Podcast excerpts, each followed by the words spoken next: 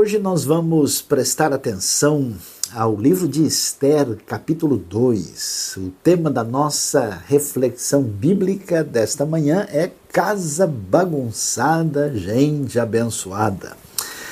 Pois é, a gente sabe muito bem que o cenário que enfrentamos no mundo todo hoje, vamos assim dizer, colocou uma bagunça geral em todo o nosso planejamento, né? Essa realidade da epidemia, tudo que teve desdobramento, causou uma certa confusão, porque assim a gente não sabe mais onde é que está a nossa casa, onde é que está a nossa escola, onde é que está o nosso trabalho. Alguém esses dias, meio que brincando, mandou para mim que estava pegando visto para viajar da cozinha para a sala e depois da sala para o quarto, estava lá tentando né, fazer uma série de coisas e de fato isso acaba sendo uma situação muito complicada porque a casa é o nosso ambiente de acolhimento, é o ambiente do lar, da família, das relações interpessoais mais próximas, uma série de questões que estão envolvidas nessa realidade aí que envolve a questão da casa e de repente a casa ficou completamente bagunçada, a gente não sabe como agir e como é que se lida com isso. Na verdade, a questão que enfrentamos tem a ver com a, a, a possibilidade da adaptabilidade em função da situação instável, quando a coisa muda, quando tudo sai fora do esquema, como é que a gente vai ajustar e organizar a vida. Então vamos ver, porque não existe situação e assunto na vida que nós não tenhamos alguma diretriz da palavra divina que ajuda a gente a lidar com a vida no dia a dia. A Bíblia nos prepara para a vida eterna, para a nossa relação com Deus para a nossa relação pessoal e espiritual profunda, mas até nas coisas pequenas do dia a dia nós temos aí a diretriz da palavra de Deus. O que, que a gente descobre? Veja lá. No livro de Esther, no segundo capítulo, a partir do verso 5, nós lemos o seguinte: Ora, na cidade de Suzã, havia um judeu chamado Mardoqueu, da tribo de Benjamim, filho de Jair, neto de Simei, bisneto de Quis, que fora levado de Jerusalém para o exílio por Nabucodonosor, rei da Babilônia, entre os que foram levados prisioneiros com Joaquim, rei de Judá. Mardoqueu tinha uma prima chamada Hadassa, que havia sido criada por ele, por não ter pai nem mãe. Essa moça, também conhecida como Esther, era atraente, muito bonita, e Mardoqueu a havia tomado como filha quando o pai e a mãe dela morreram.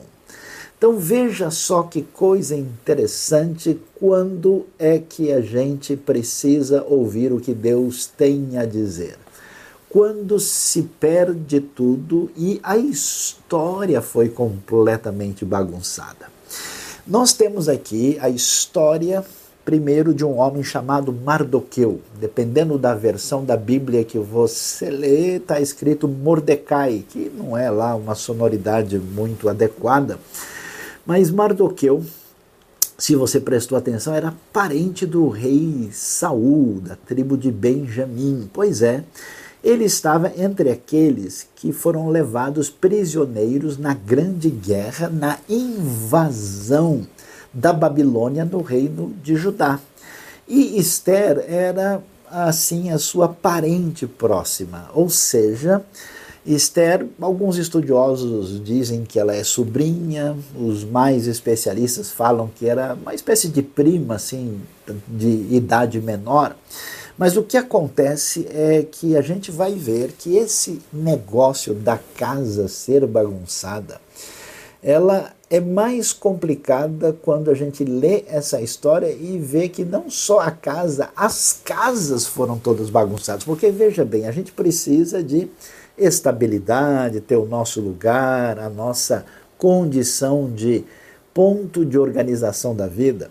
E o que aconteceu tivemos a invasão dos babilônios. De repente, o reino de Judá acabou na sua estabilidade até na sua sobrevivência. Eles invadiram o país, conquistaram Jerusalém, destruíram o templo e todo mundo foi levado cativeiro, prisioneiro. Você já imaginou? Talvez você está até reclamando e está chateado dentro de casa. Agora, vamos pensar seriamente. Imagine quando a gente perde a casa, quando você não tem mais nada. Eu fico imaginando a cabeça desses agora cativos, refugiados judeus que sobreviveram na guerra, que escaparam da epidemia, que escaparam do luto, que escaparam de uma situação mais complicada, agora naquela grande quantidade viajando, sendo levado para uma terra distante, com outra cultura, com outros deuses, com tudo diferente. E nesse ambiente vai nascer, como vemos, a nossa querida Esther. E Esther, ela passa por um momento muito complicado na sua vida. Veja, casa significa estabilidade, previsibilidade possibilidade de organização. Aqui nós estamos vendo, isso é muito interessante porque Deus tem aliança com o povo de Israel. Deus prometeu bênçãos para a terra de Judá. No entanto, isto não impede que eles enfrentem um dos desafios mais complicados da sua história, aliás, que vai formular, reformular completamente o jeito de ser deste povo que faz parte da história sagrada. Agora, uh, quando se perde tudo, a história é bagunçada, aquilo que tem a ver com uma realidade que antecede a nossa vida neste momento. Aliás, eu sei que há pessoas que estão numa situação de maior vulnerabilidade, de maior dificuldade, exatamente porque no momento próximo da sua vida eles estão aí enfrentando uma história difícil que atingiu de maneira mais decisiva a sua vida. Mas o que é que a gente descobre? Ah, quando a gente aí está numa situação, né, quando ah, corre-se o risco de perder a família e a vida toda é bagunçada. É, a pessoa talvez aqui não perde a família completamente, Esther pelo menos tem um apoio. Né? E às vezes a gente não para para pensar nisso, né? que quantas pessoas estão à nossa volta e podem nos apoiar, nos ajudar, e a gente tem essa relação de proximidade. Apesar de Esther ter o Mardoqueu, a história dela mostra toda uma situação de vida que virou de cabeça para baixo e de pernas para o alto. O que, que aconteceu? É muito interessante é, ver que, estudando a própria tradição judaica, a gente ouve falar que ah, a gente descobre que o pai e a mãe dela tinham morrido. A gente não sabe o que aconteceu, mas a tradição judaica diz que a mãe teria morrido no parto e o pai teria morrido ah, antes, enquanto ainda estava acontecendo a gravidez da mãe que deu origem a Esther. Agora, fica pensando comigo, vamos lá, você ainda tem o seu povo, você ainda tem parentes próximos, você tem um cuidado, ela, o, o Mardoqueu vira assim o seu pai, mas tudo ficou bagunçado. E a gente não para às vezes para pensar sobre isso porque eu fico pensando em que contexto Esther poderia se sentir bem. Por quê? Porque a família dela, ainda que ainda existisse de alguma forma, ela perdeu o pai e mãe. E lembre-se, nós estamos num contexto de mentalidade do Antigo Testamento que enfatizava aquela bênção que vem da obediência e o sofrimento que vem da desobediência, o que a gente chama de uma espécie de teologia retributiva. E você imagina a Estherzinha crescendo com apoio lá do primo barra tio Mardoqueu, e o pessoal olhando falando, hum, essa menina aí não sei não, acho que a família dela é meio bagunçada. A família dela deve ter alguma coisa, né? Que se tivesse tudo certo, Deus não ia permitir que ela tivesse passando por isso, né? Lembre-se que a gente tem tantas genealogias, a gente tem tanta, é, é, vamos dizer assim, é, referência que Deus abençoa, né? Até a milésima geração daqueles que me amam, quer dizer, nesse contexto, nesse ambiente, você ter uma situação dessa é algo que chama atenção. A vida de Esther está bagunçada. Ela, eu diria, não sei se ela consegue se sentir suficientemente em casa, em qualquer contexto que seja. E continuando na leitura do texto bíblico, a gente vai descobrir algo muito interessante. Esther cresce, se desenvolve e um belo dia acontece uma situação específica lá. Nós estamos no Império Medo-Persa. Agora os persas tiraram o poder dos babilônios. Os babilônios destruíram Jerusalém no ano 586 a.C. Mas depois a Babilônia foi dominada pela Pérsia e os persas a partir do ano 538 se tornaram ali senhores dessa região e Judá se torna uma província do império. E nessa hora, enquanto né, nós temos Esther vivendo lá, surge uma coisa muito uh, particular, diferente. Né?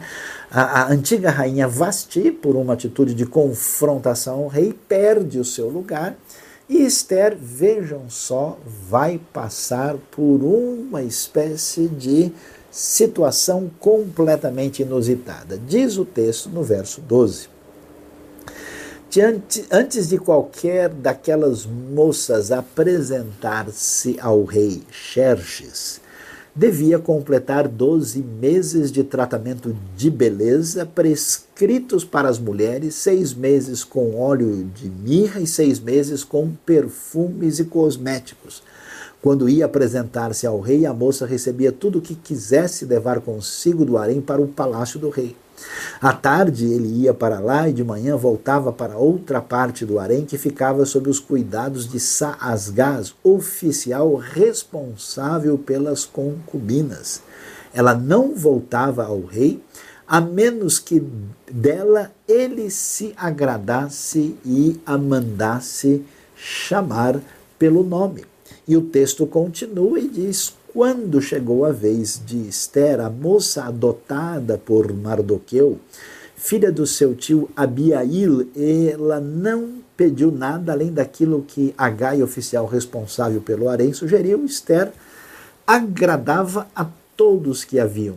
Ela foi levada ao rei Xerxes, à residência real, no décimo mês, o mês de Tebete, no sétimo ano do seu reinado, e olha só, o rei gostou mais de Esther do que de qualquer outra mulher. Ela foi favorecida por ele e ganhou sua aprovação mais do que qualquer das outras virgens. Então, ele lhe colocou uma coroa real e tornou-a rainha em lugar de Vasti. O rei deu um grande banquete, o banquete de Esther, para todos os seus nobres e oficiais, proclamou feriado em todas as províncias e distribuiu presentes por sua generosidade real. O que, que a gente descobre aqui? Quando tudo muda demais, identidade bagunçada. Veja só que a pessoa de Esther passa por situação absolutamente complicada quando toda a sua realidade será atropelada pela nova situação. Primeiro, a gente vê claramente o que acontece. A história do seu povo foi atropelada pelo novo momento da história. Além disso, nós descobrimos que ela ficou com a família completamente alterada. E aí eu me pergunto, né, Esther crescendo, eu sei que tem pessoas, né, que estão na nossa realidade brasileira e outros eh, que estão em outros países, e é complicado a gente viver num ambiente de, de duas culturas, né? Eu tenho muitos amigos, conhecidos que têm vivido num ambiente assim, eles dizem, olha, eu não sei, né? Aquela pessoa que é diretamente filho de um estrangeiro e nasceu no Brasil, ele não sabe se ele é muito brasileiro ou muito estrangeiro, ou brasileiro que vive no exterior, né? ou qualquer pessoa que viva essa realidade bicultural, a pessoa às vezes não sabe se casa ou se compra uma bicicleta, não sabe se vai para um lado ou se vai para o outro, porque é uma grande luta. Isso significa o quê? Que Deus, no seu poder, na sua trajetória preparada para a nossa vida, isso inclui mudanças estruturais à nossa volta que são imprevisíveis e fogem ao nosso controle, como foi o caso do cativeiro na Babilônia. Isso envolve muitas vezes situações de inconstância e instabilidade na vida familiar que foge ao ideal, e aí eu fico imaginando a cabeça da nossa querida Esther, uma moça bonita que envolve uma série de situações inusitadas também, ou seja, ela tem dificuldade dentro da sua própria comunidade. Por quê? Porque todo mundo vai olhar para ela e falar: hum, essa situação dessa família, com certeza é difícil digerir isso com facilidade. Do outro lado, agora, ela está lá, né? o seu povo perdeu a sua casa, ela está na Pérsia, que é a sua outra casa, ela vive nessa condição de filha de gente que está numa posição subalterna, inferior, e um belo dia a fama bate na porta de casa. Esther, que vive na Pérsia, tem um pouco da cultura persa, tem a sua cultura judaica, de repente, por causa da sua beleza, assim como muitos de nós, em função de um aspecto, temos oportunidades diferenciadas na vida, ela vai chegar ali a um concurso particular e especial que vai escolher a moça que vai ser a rainha do grande rei persa do mundo antigo. A história é um desafio, porque é um rei pagão, é um rei que tem um harém, é um rei que está dominando o povo que tem aliança com Deus. O cenário é todo, não só de casa bagunçada, de tudo bagunçado. A gente sabe, os estudiosos aí do aconselhamento, da, da alma humana, da, da psicologia, né, dos diversos aspectos, sabem que uma das coisas mais valiosas para a pessoa se achar, né, não é tanto a casa bagunçada, mas a interioridade bagunçada.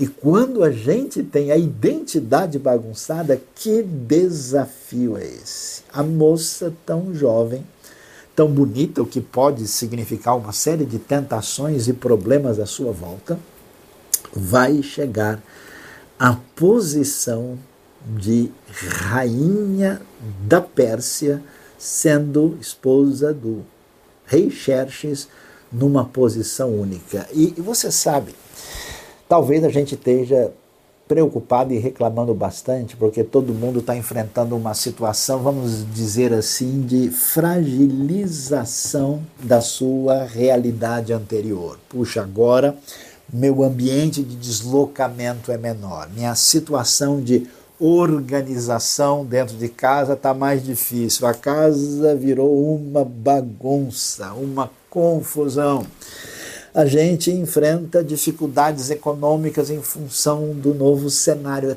tanta coisa, mas saiba que quando a gente tem a situação inversa, parece muitas vezes que a problematização do nosso contexto é ainda mais séria. Quantas pessoas eu vi na minha vida porque melhoraram financeiramente, melhoraram academicamente, melhoraram socialmente, meio que perderam a sua humildade, meio que perderam as suas relações interpessoais autênticas, meio que perderam as suas virtudes internas, meio que perderam o caminho na vida, se venderam em função talvez de fama, nome, dinheiro e assim por diante. Que coisa impressionante! Eu fico imaginando a luta, a dificuldade psicológica da adaptabilidade de Esther agora, saindo da casa judaica simples, de gente que está lá na condição de dominado para morar no palácio do rei. Imagina a primeira vez que ela viu a suíte real assim, quando ela viu as roupas da rainha, são essas aqui, essas são as suas servas. Como é que a gente lida com isso? Temos condição de lidar com as diversas possibilidades de instabilidade que Deus coloca na nossa vida? Estamos preparados na nossa caminhada com Deus para lidar com situações que nos colocam nessa condição limite? E olha lá o que é que a gente aprende na história. Quando a Bíblia descreve a trajetória das pessoas que foram especialmente abençoadas por Deus. E é interessante que se tornaram referência de estabilidade de fé para os outros que estão acompanhando a vida delas como um farol que ilumina a nossa caminhada.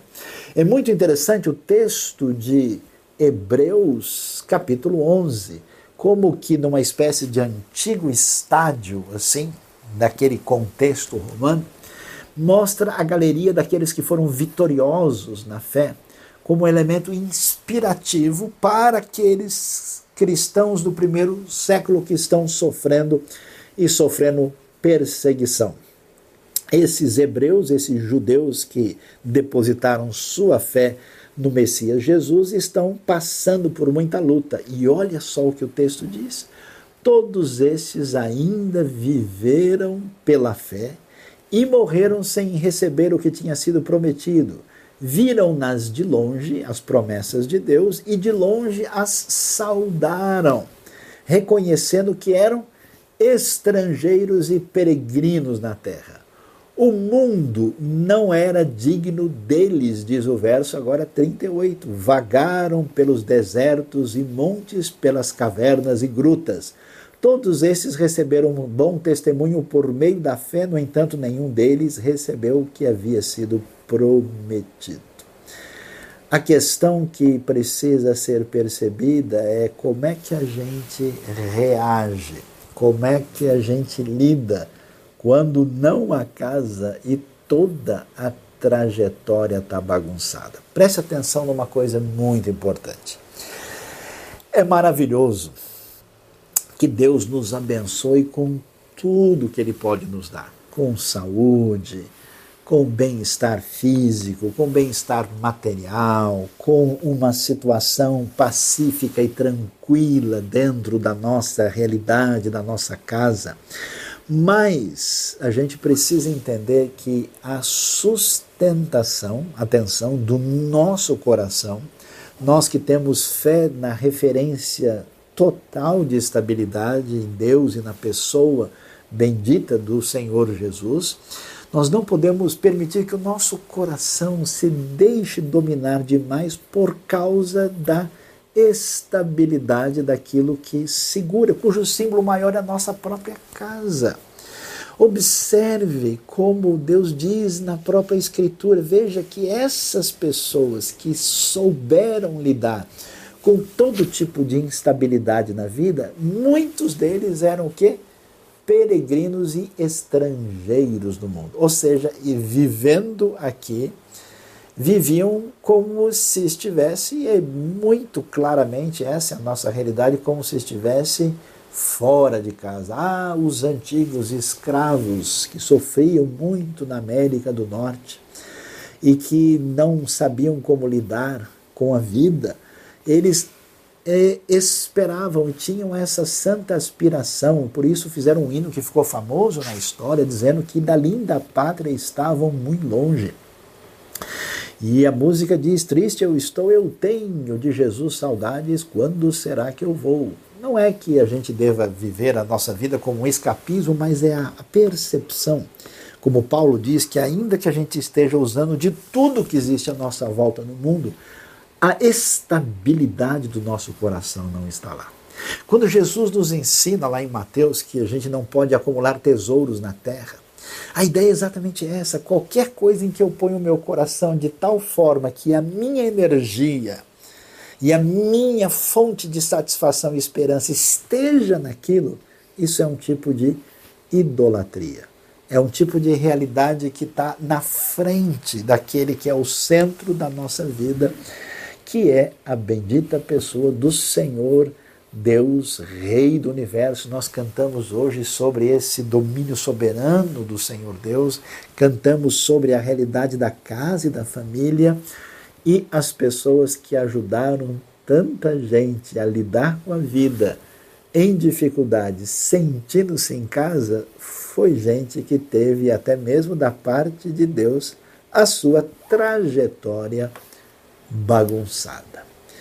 E é interessante continuar lendo a história, já que Deus permitiu que essas pessoas, o próprio apóstolo Paulo teve essa situação de instabilidade constante na sua vida. A igreja primitiva, os cristãos perseguidos, e isso também é a história de Israel e a história do povo da primeira aliança. Capítulo 4 do livro de Esther diz para a gente: quando Mardoqueu soube de tudo o que tinha acontecido, rasgou as vestes, vestiu-se de pano de saco, cobriu-se de cinza e saiu pela cidade chorando amargamente em alta voz. Se a coisa já estava difícil, o povo vive numa situação de ser um povo subalterno e dominado na Pérsia, houve todo um movimento antissemita e que tentava, através de um homem perverso chamado Amã, destruir o povo judeu. Mardoqueu ficou sabendo disso e ficou desesperado. E o texto continua contando a história, diz que ele foi até a porta do palácio real, mas não entrou, porque ninguém vestido de pano de saco tinha permissão de entrar. Em cada província onde chegou o decreto com a ordem do rei, houve grande pranto entre os judeus com jejum, choro e lamento. Muitos se deitavam em pano de saco em cinza quando as criadas de Esther, os oficiais responsáveis pelo além, lhe contaram o que se passava com Mardoqueu, ela ficou muito aflita e mandou-lhe roupas para que as vestisse e tirasse o pano de saco, mas ele não quis aceitá-las. E o texto prossegue e diz: Então Esther convocou Atá, um dos oficiais do rei nomeado para ajudá-lo, e deu-lhe ordens para descobrir o que estava perturbando Mardoqueu e por que ele estava agindo assim. Atá foi falar com Mardoqueu na praça da cidade, em frente da porta do palácio real. Mardoqueu contou-lhe tudo o que lhe tinha acontecido e quanto a prata Amã tinha prometido depositar na tesouraria real para a destruição dos judeus. Deu-lhe também uma cópia do decreto que falava do extermínio e que tinha sido anunciado em Suzã para que ele o mostrasse a Esther e insistisse com ela para que fosse à presença do rei implorar misericórdia e interceder em favor do seu povo. O que é que a gente pode fazer? Quando Deus se esconde. E agora a nossa devoção é bagunçada. Quer dizer, se a gente acha que Esther tinha problemas porque a família dela teve a sua casa, nação, destruída e perdeu tudo, tudo é apenas lembrança do passado. É apenas uma coletânea de histórias. Viver como judia na Pérsia é viver num ambiente estranho onde você sofre, inclusive na sua questão de identidade, Deus resolve continuar a bagunça da casa. Viver nesse ambiente onde a sua família é diferente das outras, onde todo mundo tem pai e mãe e você não, isso também bagunça.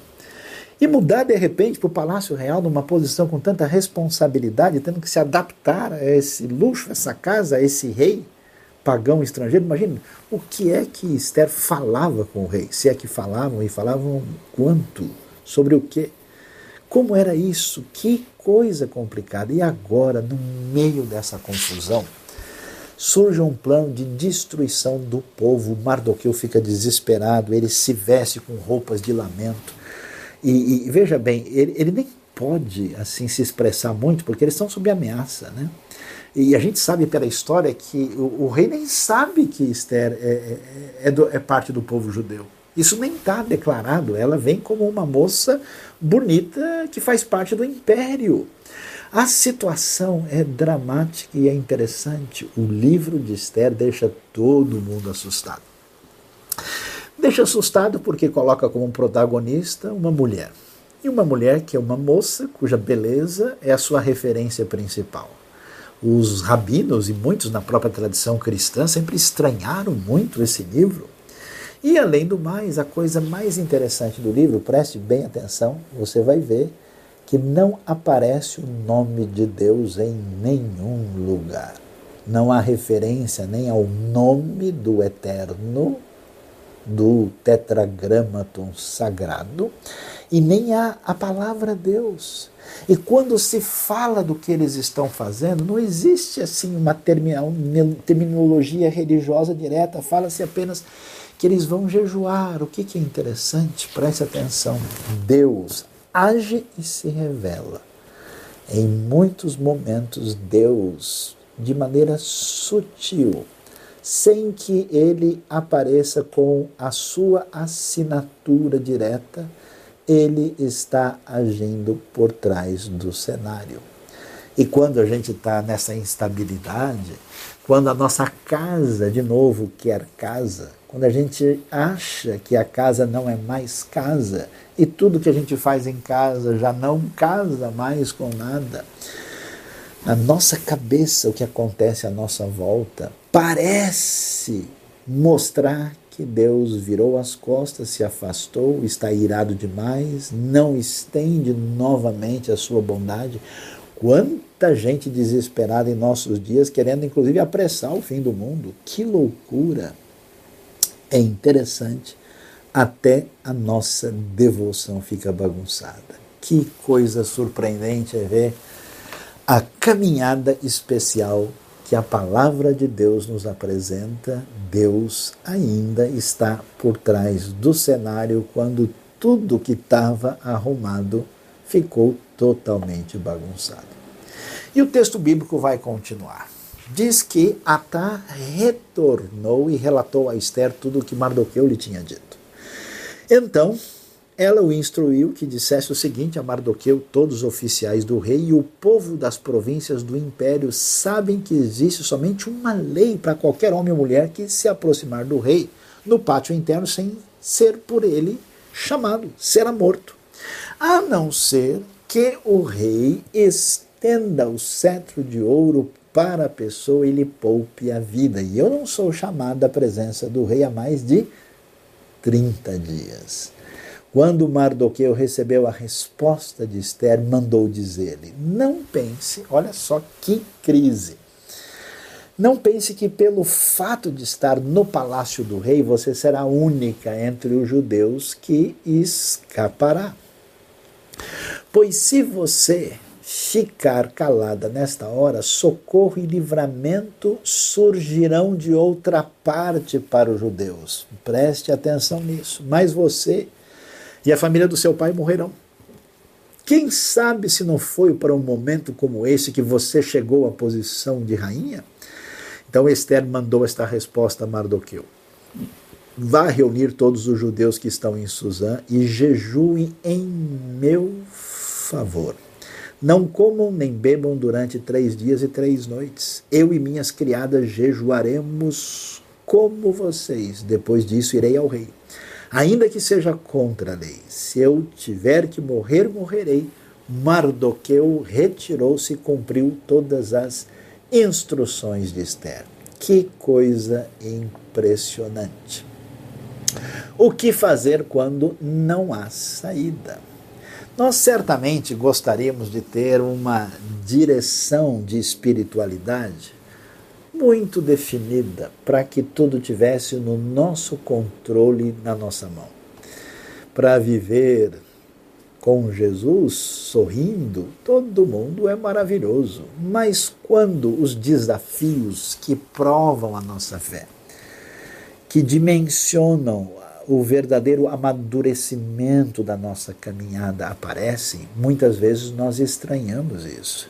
Vejam o que é surpreendente, porque depois de tudo que aconteceu, na pobre vida dessa moça, que recebe um peso enorme nas suas mãos, parece não haver saída. Quer dizer, eu fico até pensando como é que Esther amadureceu a sua caminhada no relacionamento com o próprio Mardoqueu, porque tem gente, até conheço assim, né, em famílias, que enquanto o sujeito era uma pessoa comum é uma coisa, ah, quando a pessoa prosperou e está bem e entrou num outro patamar de vida, ele nem reconhece os próprios parentes. Então imagina só, Mardoqueu vai procurar a Esther, a Esther pode falar, oh, desculpa Mardoqueu, você não sabe, eu sou agora a rainha da Pérsia. Essas coisas aí nós vamos orar e colocar nas mãos de Deus e ele vai resolver. Veja que o Mardoqueu, com autoridade, chega, escuta, você precisa, você é a nossa esperança. Será que não foi exatamente nessa posição que você foi colocada? E você vê que está sempre colocada a coisa assim numa, numa forma verbal passiva, né? Quem será que colocou? Não aparece o nome, né? O Deus que fugidiamente articula os momentos da história que não é algo que a gente possa prever e que bagunça a nossa vida. Aqui, a esperança está bagunçada porque a gente não sabe o que fazer. A gente não tem ideia. A única coisa que eles pensam fazer é jejuar, nos colocarmos diante de Deus. E olha, nós temos um rei pagão, que o sujeito não é o rapaz mais bem-humorado da história. A primeira rainha já perdeu o seu lugar por causa dessa atitude geniosa do rei. E agora Esther vai encontrá-lo, vai enfrentar essa situação. E eu fico impressionado, porque agora é hora de ter uma postura adequada, de agir, de ter uma atitude. E ela, com coragem, diz assim: Olha, eu vou lá, eu vou fazer diferença, e se eu morrer, eu morri.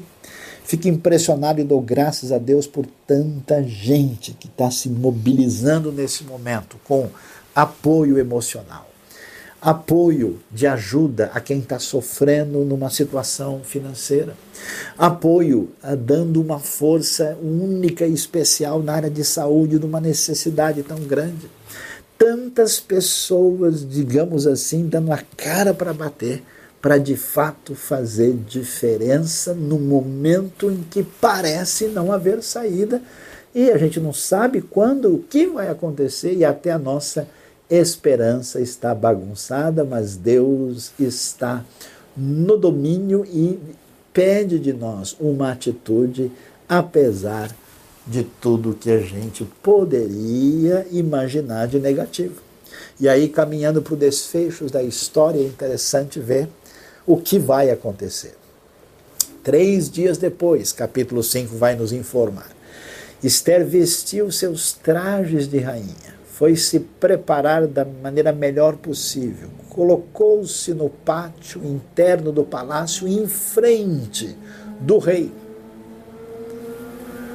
Veja só que coisa impressionante. O rei estava no trono de frente para a entrada. Você imagine a cena, né?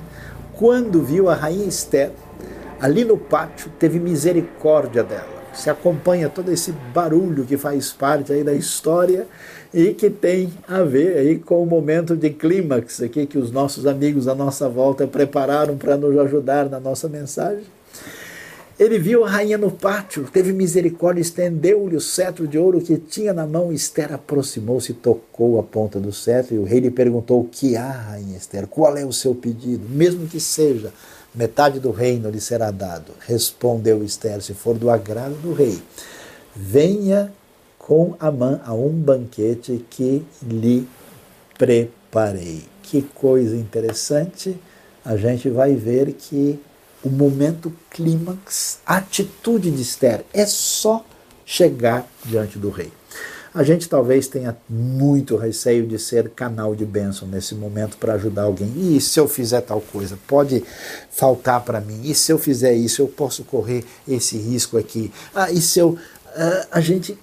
Isso faz parte, tem todo sentido. Mas nós precisamos a semelhança do que acontece na vida de Esther, fazer o que está ao nosso alcance para ser caminho de bênção. É impressionante como é que Deus vai mostrar que toda a história da redenção, toda a história bíblica, a continuidade do povo, a chegada da salvação pela casa de Davi, a vinda do Messias, tudo vai depender de como é que Esther vai se apresentar diante do rei. Eu fico tão impressionado como ela tinha cativado de fato o rei, ao ponto dele atender imediatamente. O que, que ela faz? Nesse momento a gente vai ver quando a bagunça se torna abençoada. Por isso, não fique aborrecido, se controle, não se permita ser dominado por sentimentos negativos, que é uma situação mais difícil do que essa a nossa bagunça pode se tornar uma grande benção. Observe como essas coisas que parecem não ter sentido, que tiram a nossa estabilidade, é o caminho pelo qual Deus pode trabalhar de maneira especial na sua vida e fazer da sua vida canal de bênção para tantas pessoas.